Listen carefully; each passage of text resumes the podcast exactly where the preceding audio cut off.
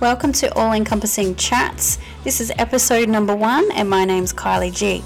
Today we will be chatting to Charlie O'Conner, who is a physiotherapist and medical intuitive, and we'll be talking all things pelvic floor, ranging from emotional, physical, metaphysical, and we'll be covering such topics as exactly how we should be training our pelvic floor, why we should care, and different things that can impact on the function. Now, we've had a few technical issues when we're doing a live stream on Facebook, so we'll be diving in a couple of minutes in and we kick off with Charlie explaining who she is and why she cares, cares so much about the pelvic floor. Enjoy. I'm a physio, lots of experience as a physio, love the pelvic floor from that side of things. And also, um, in recent years, I've trained as a medical intuitive, and the area I work most with women in as a medical intuitive is the pelvic floor. And I think it's sort of like my um, that's like where my alchemy really works is with the pelvic floor. So I love it from the physical point of view and I love it from the metaphysical point of view as well. And I met Kylie, she did one of my pelvic floor workshops, um, three day workshop, and that's how we kind of um, connected really. Um, I think we might be connected a little bit um, on Messenger before that, and then you came into that workshop and learned all the amazing things about yeah. the pelvic floor. Yeah. Um, yeah, so that's kind of who I am and my experience around it. Yeah, so I love it from both the physical and the metaphysical point of view. And I don't see that those are separate. I see those as being really um they come together and you can't ignore one. And um yeah, you can't only work on one. You need yeah. to look at both. So I understand what medical metaphysical is. Briefly, can you explain what that is? Mm-hmm. please? Yeah, so it's looking more at um, like perhaps the emotional, the underlying causes of why things are doing things. So it's looking at the the energy of it, I suppose. Everything in the physical body is energy first before it becomes physical. So every symptom, every injury, illness, everything you have there, um, it's present in the energy side of your body before it becomes physical. And so when we're looking at that, we're looking at like your emotions, your subconscious the spiritual side. So it's um, and that's how our bodies work, and and we don't only operate as physical beings. Our emotions, you know, our childhoods, all our core beliefs, that all feeds into how our bodies work. And if we ignore it, we actually ignore a massive um, uh, opportunity to um, change your health, your um, how your body works, etc. Cool. Okay, so what is the function of the pelvic floor from both a physical and a metaphysical point of view? Well, everything in the body on a physical level, pretty much you can sort of look at it at, in the exact same way from a metaphysical level, actually. So we look at the pelvic floor as being it's like a sling of muscles that sit at the bottom of the pelvis. And um, they basically like hold up everything that sits on top. So all of your abdominal contents, um, your bladder, your bowel, your uterus, um, you know, everything on top stops it from falling out the bottom of you, basically. Mm-hmm. And from that metaphysical point of view, your pelvic floor is also holding everything up, holding everything together.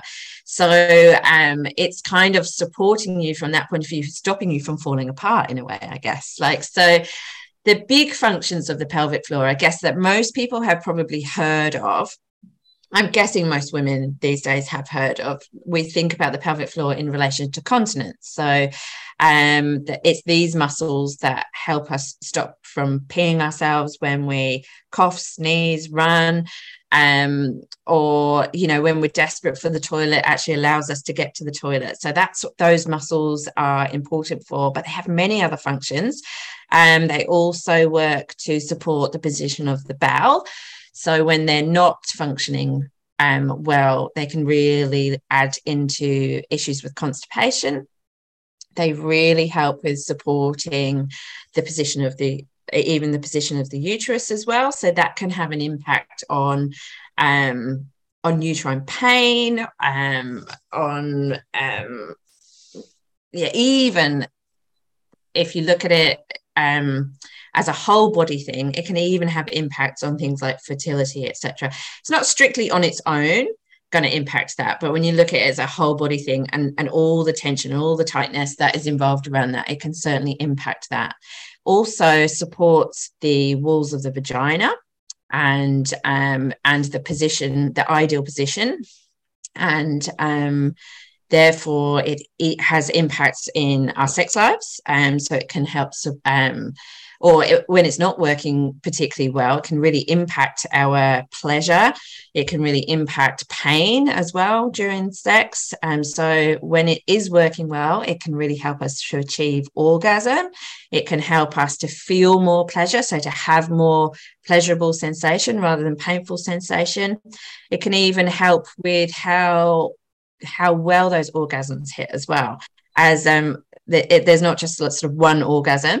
Um, we can, particularly those deeper, more vaginal orgasms, and the pelvic floor can really help assist those um, and the duration of them and that um, sort of like vaginal contraction during um, orgasm as well. So a lot of people don't talk about that side of it, or they might just sort of talk very briefly about that side of it. But your pelvic floor is actually massively involved in that. And then finally, the pelvic floor is part of our core as well. So it helps to um, support our, particularly our pelvis and our low back um, so when our pelvic floor is working as part of our core, it works as the floor of the core. Um, and we also have the top of the core, which is the diaphragm. And a lot of people never think about the diaphragm or the pelvic floor as their core. They think about, you might have heard of like your transversus abdominis muscles around the front. They often think about those, their core muscles in the abdominal muscles, but they never think about the pelvic floor or the diaphragm. And so the pelvic floor is connected to a lot of your pelvic joints. It's connected particularly to your sacrum. Um, like as I said, it, it's like a sling at the bottom of your pelvis, and it helps to keep those joints um, in really good alignment. We don't want a sloppy pelvis. We don't want a pelvis that moves all the time because that creates enormous pain. And our pelvis is like the cornerstone of our body. So that's what gives it strength. So that if we've got a strong, stable pelvis, then we can have a mobile spine on top of it. If we have an unstable pelvis, we can't have a brilliantly mobile spine on top. So we often end up with back problems if we've got an unstable pelvis, right? And so I know, like for you in particular, like um, the sacroiliac joints um, are an issue, and they are with many women, particularly um, in pregnancy or afterwards. And your pelvic floor are often very much involved in that because they have um, it impacts on the sacroiliac joint and all the way down even into the tailbone um, as well. So, yeah, so masses of functions there from the pelvic floor. It's not just the continence, although that is a, a really big one um, that impacts many women. And um, I guess um, we yeah we hear about it a lot more now than we used to in regards to continence and it is becoming more of a um, an open conversation there but it's still not as good as it should be i don't know when's the first time you really learned about pelvic floor kylie after having babies you get, yeah. get told when you're you know oh do your pelvic floor yeah. and you're like oh okay you don't really get yeah. told what for or or why yeah. it wasn't really until I started um, doing Bowen that I, I, really started seeing a lot of these other issues. And then after yeah. doing your masterclass, I've been able to kind of join those dots and hang on a minute, this uh, person's been I know. talking a lot. So you almost had to, yeah, you almost had to do your own study to learn more about it rather than it being information that was readily available to you or um, in front of you as you're growing up and and yeah most of us hear about it for the first time maybe not the first time but in we're like we're taught about it perhaps for the first time either when we're pregnant or after we have babies right? Which is just like like the worst time. It's also the hardest time to work on your pelvic floor. Like really like you're really pushing shit uphill when yeah. you're working on your pelvic floor for the first time in pregnancy or straight afterwards. Yeah, right. and um, and considering how many women actually really struggle with their pelvic floor, it is really way too late. So ten percent of teenagers will struggle with incontinence, like ten percent. Wow. Like that's actually a significant amount of people, right?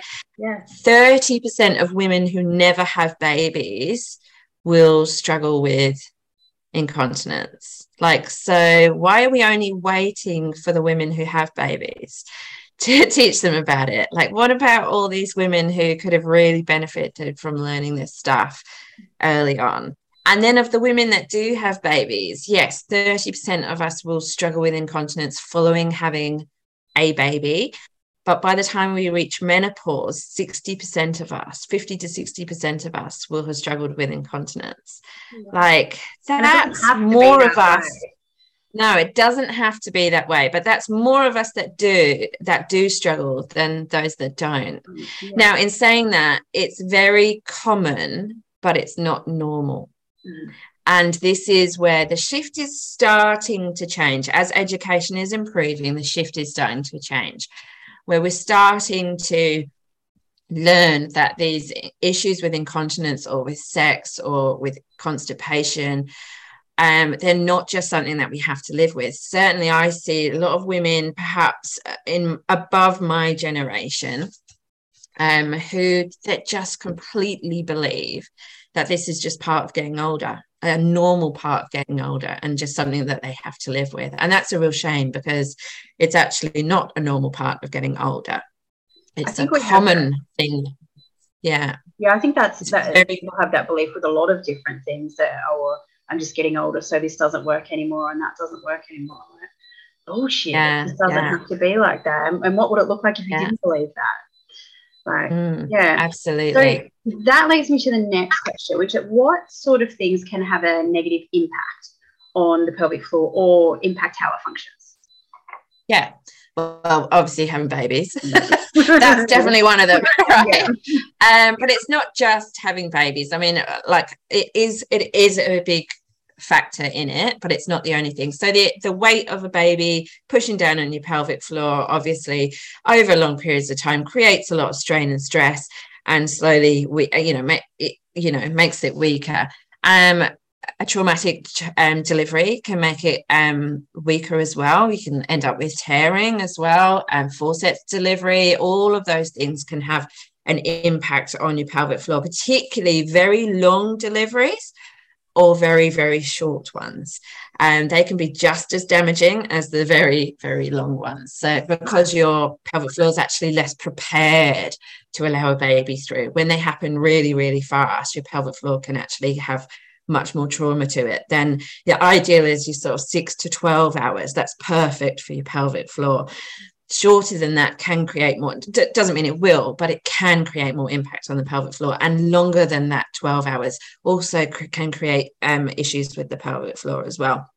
And particularly long pushing phases where there's a lot of forced pushing that can cause um, issues with the pelvic floor because obviously the more you're pushing the more impact down on that pelvic floor. Mm. the type of delivery where um, there's, there's, it's sort of less pushing but more sort of breathing down um, is less forceful on that pelvic floor and generally causes less trauma. It doesn't mean it won't cause trauma and it also doesn't mean that pushing pushing will cause trauma. It's just that it's more likely to. So from that point of view and um, yes childbirth and more the more you have the more babies you have, generally, the, the weaker the pelvic floor can become, or the more impacts on the pelvic floor. Mm-hmm. Um, but as I said, you've got 10% of teenagers, 30% of women who've never had babies also struggling with the pelvic floor. So clearly, it's not just babies. Um, other risk factors are um, being overweight, as obviously, the more um, weight you have on you, the more pressure down on the pelvic floor. People who increase their intra-abdominal pressure as well. Um, so that means the pressure in your abdomen increases with certain activities. So that can be people who lift a lot. So weightlifters um, commonly struggle with pelvic floor issues. Wow. Um, yeah, it's a really big um, female weightlifters really uh, often really do. Um, people who cough a lot, so chronic coughing, that can cause issues with the pelvic floor because, again, the coughing increases the pressure in the abdomen, increases that downwards pressure on it. And again, um, coughing obviously can be a chronic thing or it could be more acute. So if you already had a little bit of a background weakness there and then you had an acute, you know, perhaps you had COVID, something like that, six weeks of coughing, it's going to really impact your pelvic floor. That's what happened to my pelvic floor after we had the bushfires come through here the um, the Black Summer bushfires, and I coughed for five months afterwards. And my pelvic floor was okay during that period, but then I got a cold a couple of months after that with a cough, and then my pelvic floor was not okay. So it weakened steadily over five months of coughing, just about held on. And then I got one last thing, and it was just like, oh my God, it's not okay anymore. It's not okay.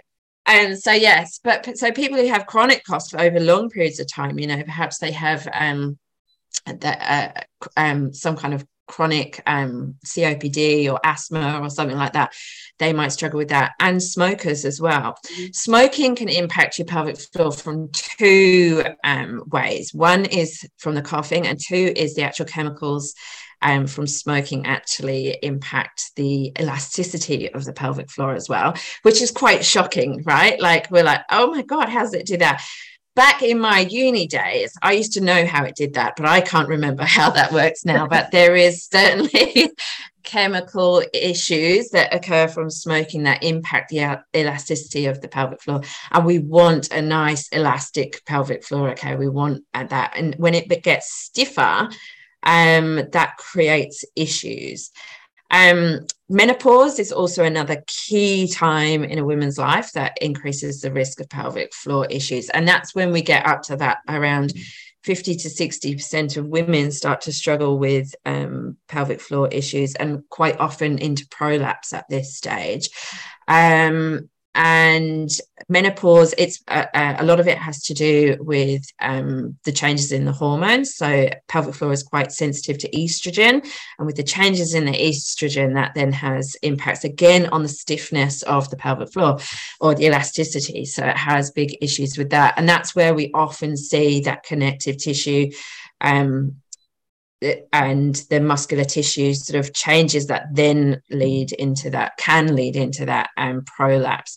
And a prolapse is where um, oh, well when the pelvic floor has failed and it's not holding everything up anymore. It's not just the pelvic floor. We have fascia that holds things up as well connective tissue that holds things up. Um, but the, that system has failed and then they start to essentially start to fall out. So it can be um, the uterus, bladder, bowel starts to push down through the walls of the vagina and then and then out through the vagina. It uh, can be quite complicated. And for some, it can be very mild, just a little bit, and for others, it can be really, really severe as well. So that often happens around perimenopause, menopause. Um, what else is there? Anything else that's high impact? So it's not just the weightlifting, but high impact sports, horse riding, um, running, those things, they can all impact the pelvic floor as well. So there's quite a lot there. And then one of the big ones that you don't hear a lot about is actually stress and tension. So that's where what I like to talk about a lot is the impact of stress and tension on the pelvic floor. And I think there's sometimes in a woman's life where we are under quite a lot of stress and tension, and motherhood I don't know if it's like this for everybody, but it certainly was for me. Pretty stressful, busy, don't know what the hell you're doing, kind of like ugh, a lot of tension all the time. You know, you're you're you're up, you know, your your tension's raised a lot of the time. Your background levels of tension are often raised, your sleep is poor, all of those things and that has a massive impact itself on the pelvic floor. So it's not just the childbirth it's not just the um, getting getting older. It can be the fact that you're under a lot of stress and tension. Your fight or flight is activated more often than not. And that is going to really impact the pelvic floor. Cool. So there can you explain the difference between weakness and tension um, to begin with, and then walk us through what we can do to prevent these kinds of issues. Because that all sounds like there's a whole bunch of things that can cause us yeah. problems. Um, yeah, we need some light. What do we do about it? what do we do so that that doesn't yeah. happen? Yeah, so it's a really good question, Kylie, because that is um is that is what is often not taught about the pelvic floor, the difference between strength and tension. And when I talked about stress, then how that impacts the pelvic floor, that's because it increases tension in the pelvic floor. Mm-hmm.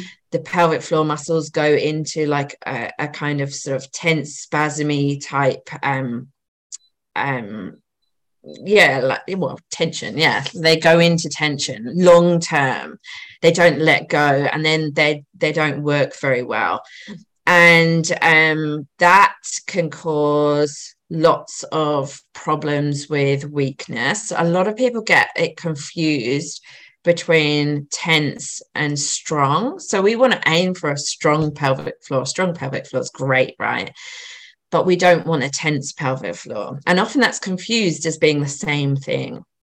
So a lot of people think, oh, I, I or, or, you might hear like um, I've often heard mothers talk about, you don't want to over um, exercise your pelvic floor in pregnancy because if it gets too strong, you won't be able to get a baby out and um, but it's not a strong pelvic floor that stops you from getting a baby out right it's a tense pelvic floor they're very different a strong pelvic floor will absolutely relax to allow a baby out everything else going well um, a tense pelvic floor will not. Okay, so there is a big difference. So, tense muscle, that's muscle that's switched on a little bit all the time, or for some people, a lot all the time.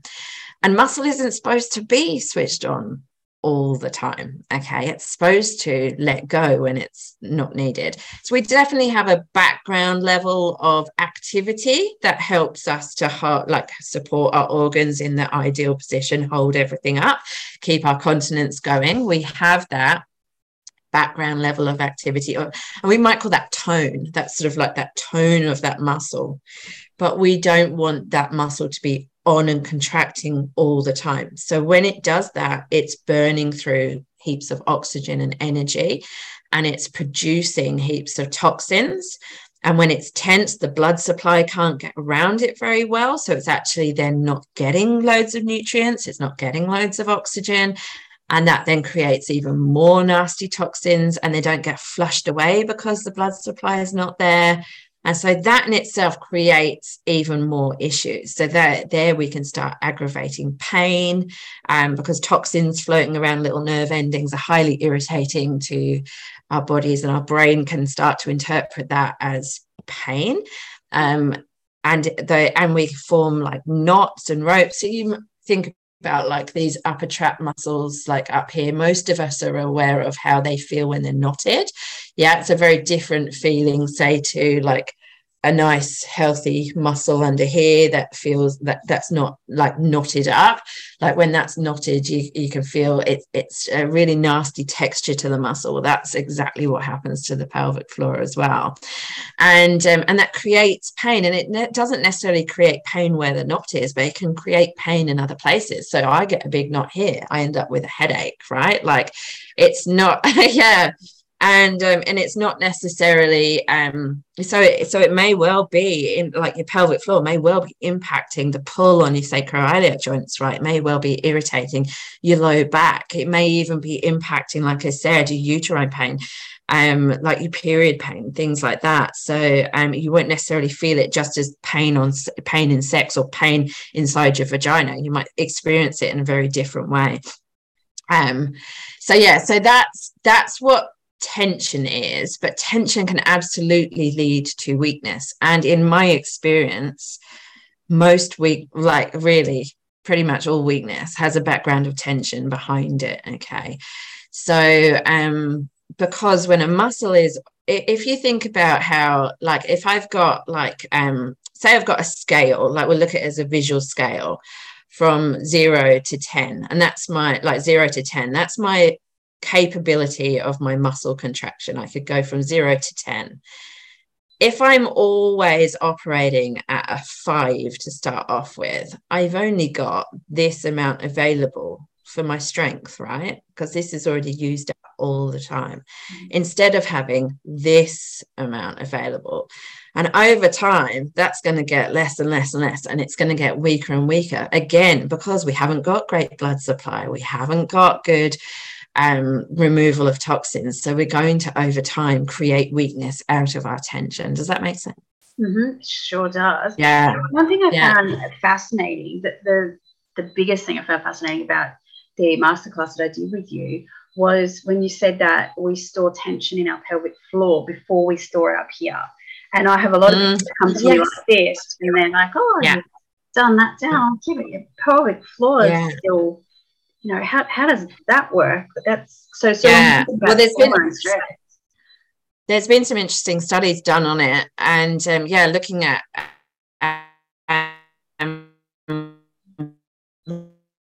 what muscles contract first, fearful situations or stress is presented to us, we instantly go into a certain amount of fight or flight. That's normal. We're supposed to do that, but we're also supposed to move out of it. But they've studied that the that the pelvic floor kicks in first, and that's um, due to a reflex called the pelvic stress reflex response, and it kicks in before even the shoulder kicks in. So if you've got tension up here in your neck, shoulders, jaw, this is a big one. We talk about that a lot, don't we? The jaw and the pelvic floor. If you've got tension up here, whether you're aware of it or not, you've got tension in the pelvic floor. Okay. Yeah, so, so, so you're cruising for the issues that we've just talked about if you don't already yeah, have them. Yeah. Yeah. What absolutely. can we do about it?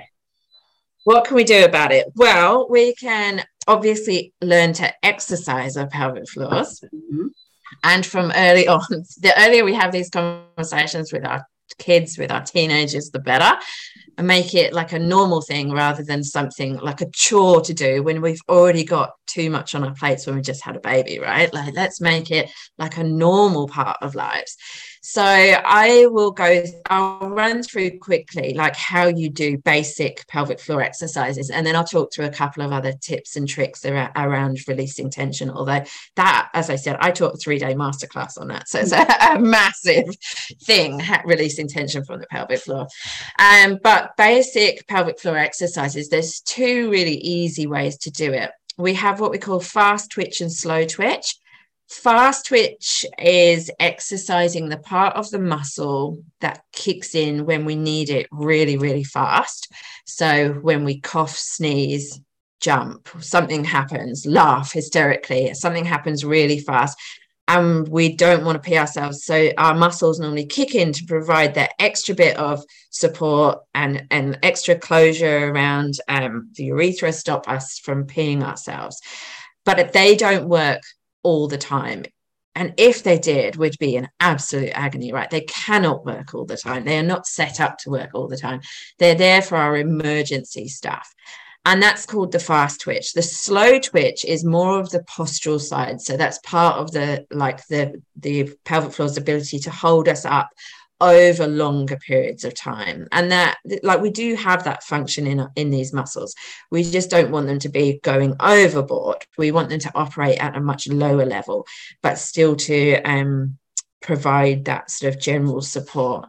So for the fast twitch side of the exercises is it, oh, I say it's dead easy. It's dead easy when you can do it. So maybe not so dead easy when you can't do it. But if you kind of imagine like around your opening, so your pelvic floor surround all three openings, um, um, your around your anus, around your vagina, around your urethra, right? Around that whole thing. So we can have sort of voluntary control around both the front and the back some people can't distinguish between the two and that's fine. Like um, it takes a bit of practice to be able to do that. But if you if you imagine i like to talk about it like elevator doors. If you imagine it's like doors closing doors opening like you're squeezing those muscles together you're letting them go and you think about the muscles that you might have to use in order to if you were if you were doing a pee and you were trying to stop midstream like what muscles would you have to use like to shut that off? You'd have to shut the doors. Or if you were out in public and you really needed to pass wind like what muscles would you have to use around that back passage to um, stop that from like suddenly coming out? Okay so those are you wouldn't just let it go. But yeah, third, if you chose to, you could, right? like, and um, like yeah, so you think about, and so you might just have a feel. Can I feel the difference between the front and the back closing and opening? If you can't, that's okay. Most people can feel the back. Um, if they can't and just work that and it will start coming so for the fast twitch we are just literally fast shutting opening and closing the doors okay so we're just like going at it like this to start off with if you've never done it before, it'll probably be quite sluggish. It'll be like open, close, open, close, open, close. If you practice this very, very regularly, it becomes really crisp. You start like doing it like this.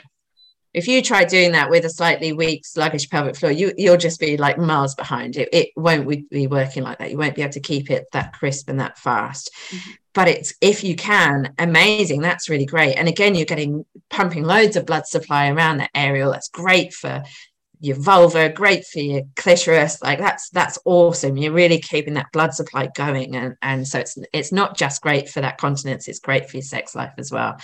Um, hopefully that encourages people to do it maybe a little bit more.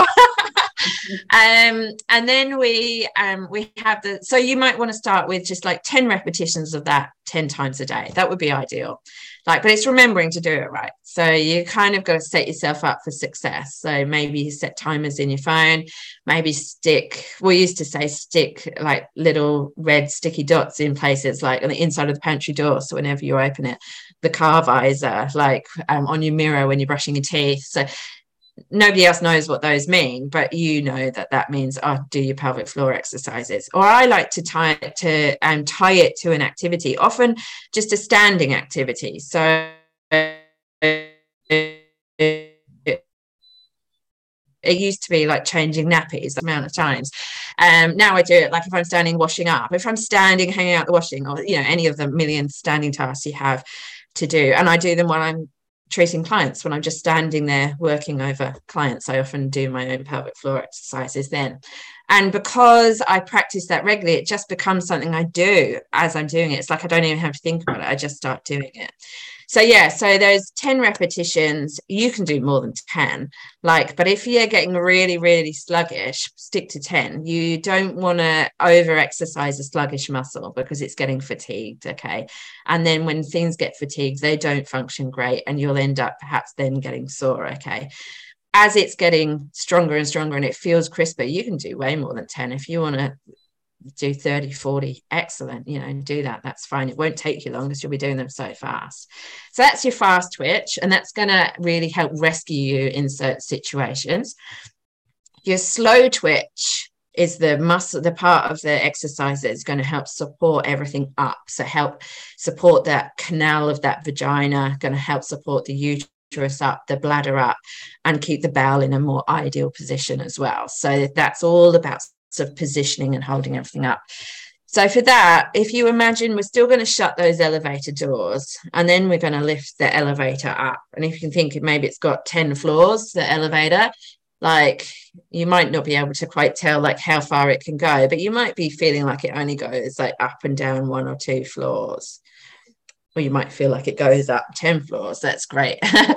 and um, a really great way, if you're not quite sure, like, am I lifting up or not? A really great thing to do is actually have a feel.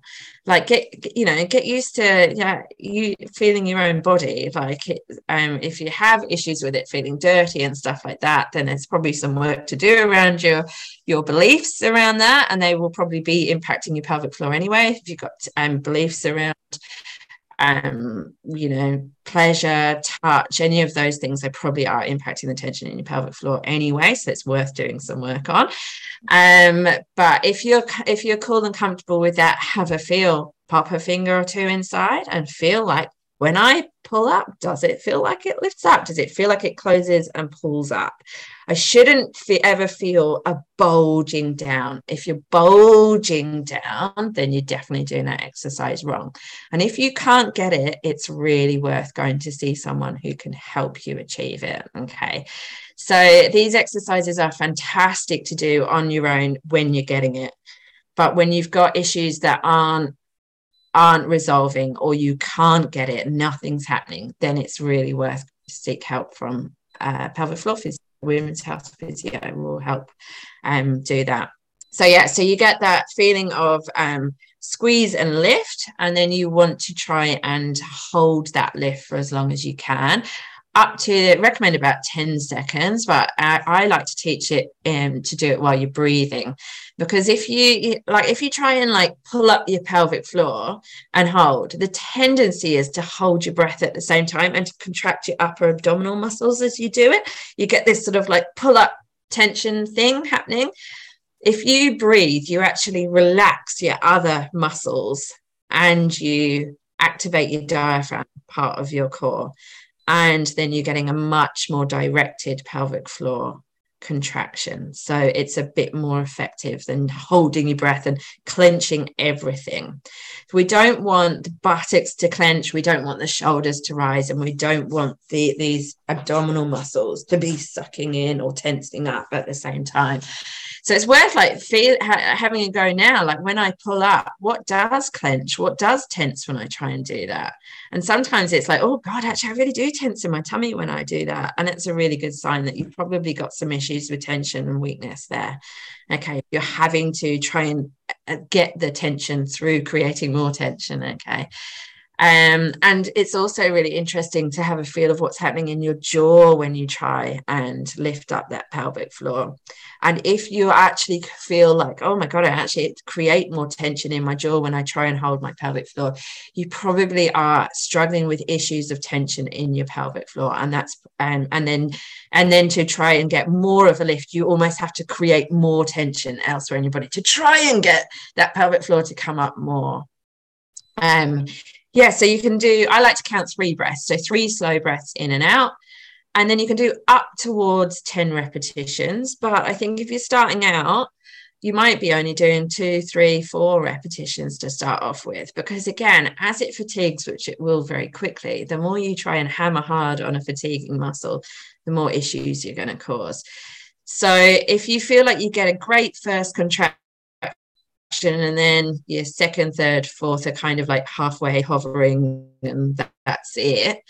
Then, like, I wouldn't push it any further than that. Okay. Like, so just practice, practice, practice small amounts often, and that will improve hopefully quite quickly. And the other thing is for three breaths to start off with.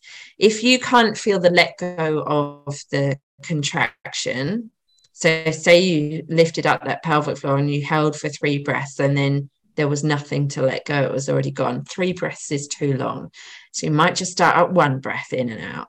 So, you should be able to feel yourself pull up, but you should also feel the controlled let down as well, the let go.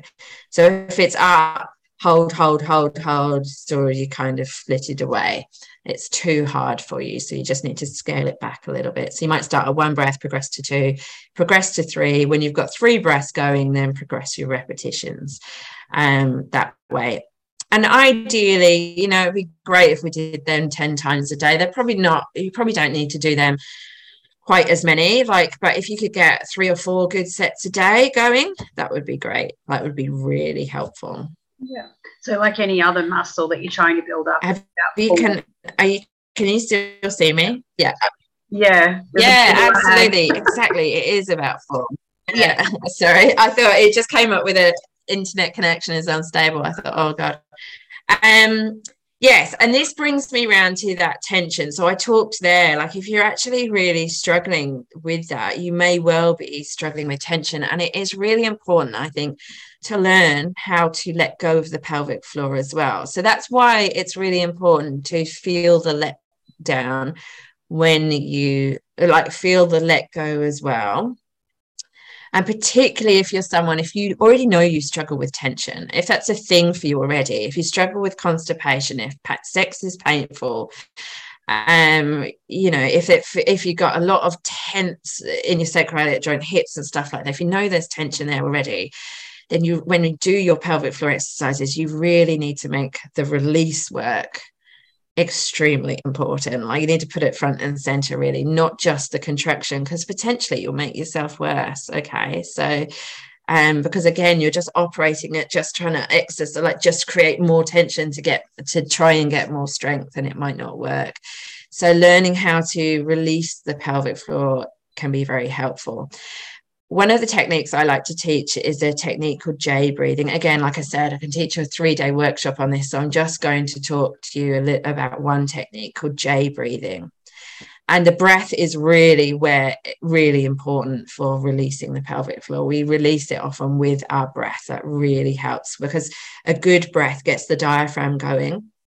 The diaphragm connects to muscles called the psoas which cause all sorts of issues as well in our in our backs and hips and things. And then the psoas also impacts the tension in the pelvic floor. So the diaphragm and the pelvic floor, if you can get the diaphragm going really well with your breath, you can also help to release tension in the pelvic floor. So they work well together. So this technique called J breathing. You, I like to teach it and I use it myself um, when I open my bowels. That's the perfect time to use it because that's when we need our pelvic floors to relax. and for some people, they don't. The pelvic floor mistimes, and that's a that's a, an actual thing. The pelvic floor can contract when we want it to let go. That's what causes the issues for some people in pregnant in labour, and that's what causes some of the issues with constipation. Some of the other issues about positioning, but um, with constipation, it can be about the fact that the pelvic floor literally mistimes and it actually contracts instead of relaxes. So um, the J breathing technique helps us like almost breathe out, uh, like breathe uh, breathe our poo out. that sounds gross. but it's the same technique. It is essentially the same technique that you use to breathe your baby out. If you've ever done calm birthing, hypnobirthing, it's that same technique of breathing the baby out. It, or it simply allows that pelvic floor to relax and allows the passage of something through. Okay. So when you're kind of sitting on the toilet, the best position is with knees up. So if you've got your feet on a step, that's fantastic. That's a really good position. Ideally, we should be squatting when we poo. Um, other cultures have it right and we got it wrong. Sitting is not the ideal position but if you can get your feet up on it if you've got if you've got potty training kids or something and you've got a little stool for the for them to stand on put your own feet on that. That's great. That's really helpful. Or just have a little step or a stool. Nobody else needs to know about what it's for. And pop your feet on that and then take a really deep breath in. And then as you breathe out you imagine that instead of breathing it out through your mouth you're actually breathing it down through your body and out through the bottom of your vagina. okay.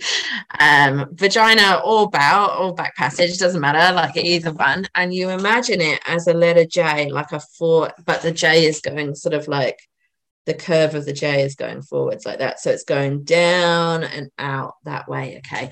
And so you make it as long a breath as you can. So you can really go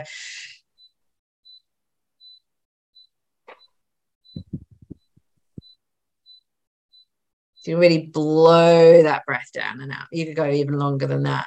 I'm breathing a bit up here because I'm like talking a lot. Okay. So I'm not utilizing my diaphragm as great.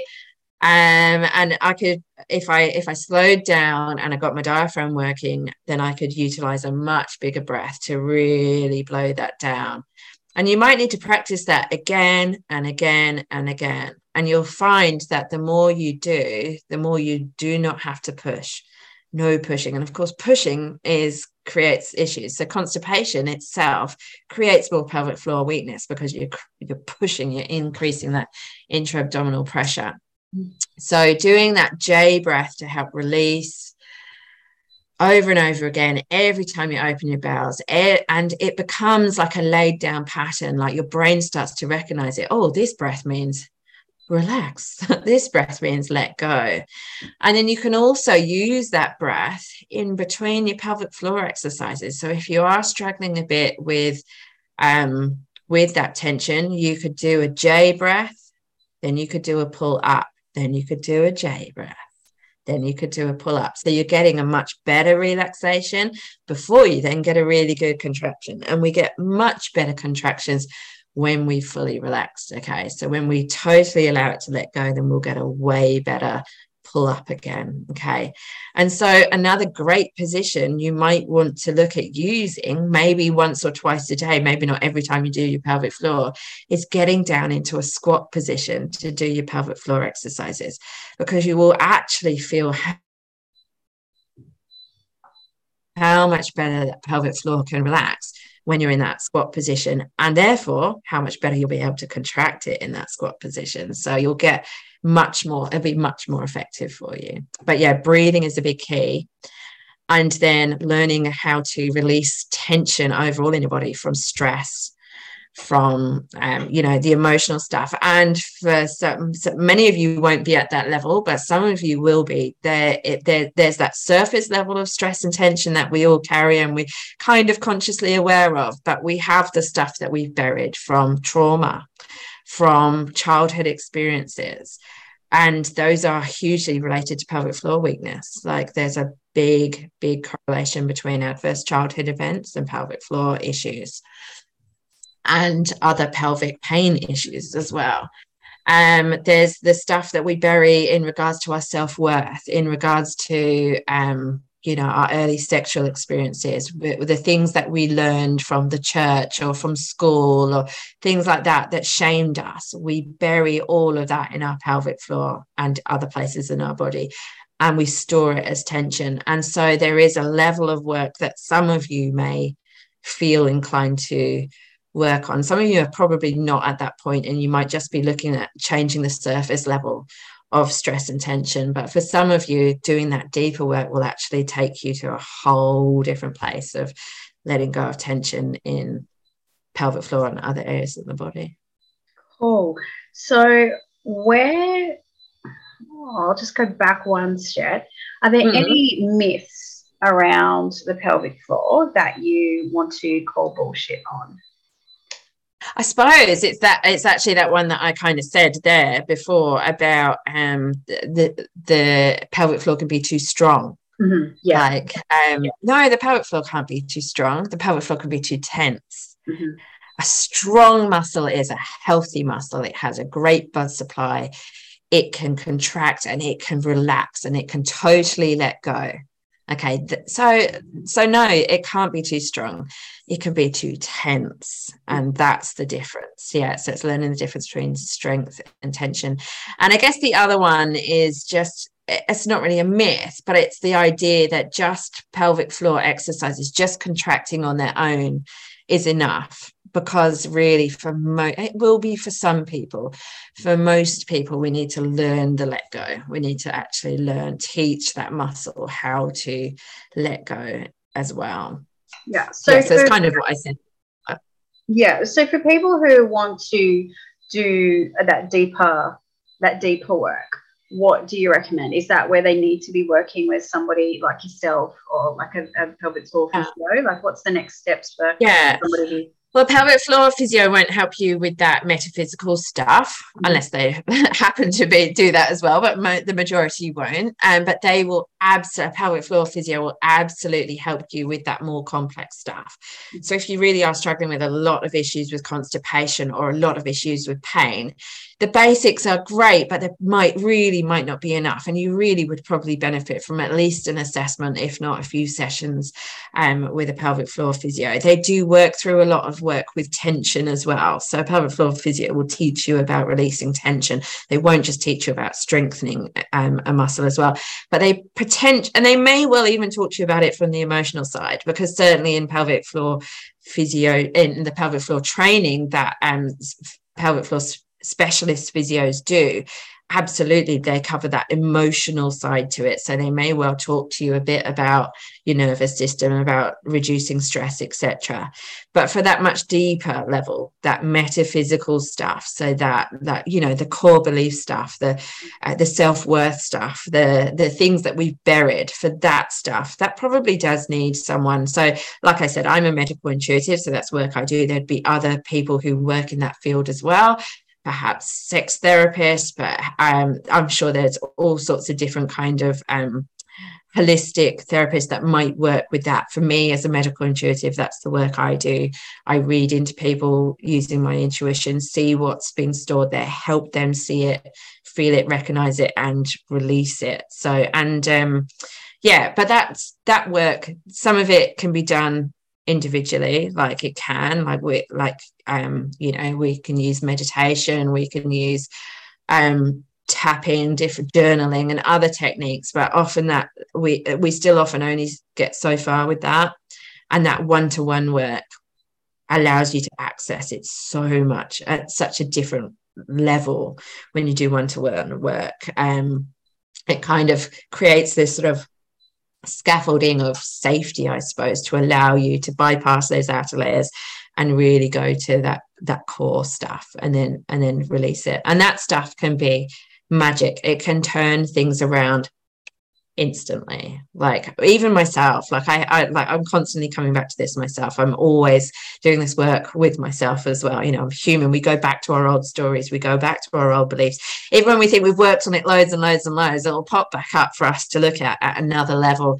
And it's the same. I've got this spot in my shoulder blade that used to be terrible as a teen as a physio actually. Learning at physio school has propped up at many times in my life and is right there again now and it's reminding me around it's a bit around my belief that I have to do everything for everyone.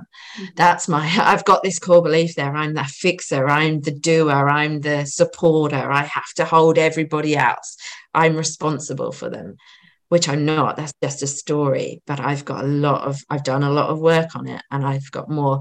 And I did some work. I did a one to one session. So I, I was the receiver. I was having a medical intuition session on myself on Monday. And I was frustrated and I was angry and I went in rah rah rah, you know, like I'm so annoyed at my husband. I've got this sick puppy and I'm doing all of this and nobody else is doing anything. And then actually when we went and actually she just facilitated and I read deeper into my own body, but she held the support and the safety for me so that I could and I could see what was actually there. It was a it was my self worth again. I didn't think it was my self worth, but it was around my need to like my beliefs, my stories around things. And when I then did that work to release it, my shoulder blade was like gone instantly. And I'm like, oh God, I've been struggling with that for weeks like and it'll pop it'll come back with the next the next time i need to be looking at it you know? And so the same thing will often happen with the pelvic floor. Sometimes you'll go backwards and it's a really good time to look at oh what is coming up in my life that's like popping up that's showing me I've got more work to do in this area. Perhaps in it might be in off, you know, how much am I taking on, but it might be on you know anything you know we all have millions of beliefs and experiences that could be impacting that. Does yeah. that make sense? Yeah absolutely. Uh, yeah absolutely. But so it's not just about um you know anybody that came here watching going oh this is going to help me stop peeing myself.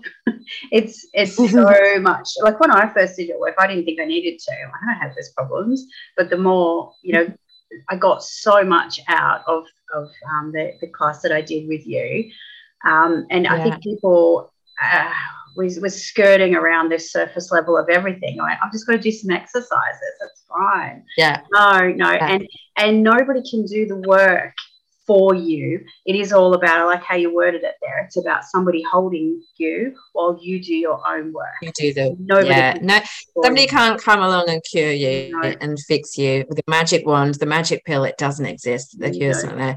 But it is about finding the conditions that allow you to then be able to do that work, which is absolutely magical and so nourishing and supportive. Uh, you know, and that's an amazing feeling to yeah. to be able to have um yeah, there was something I was just about to touch on, and it's completely gone from my brain. Then, oh well, it can't have been that important. oh, I hope not.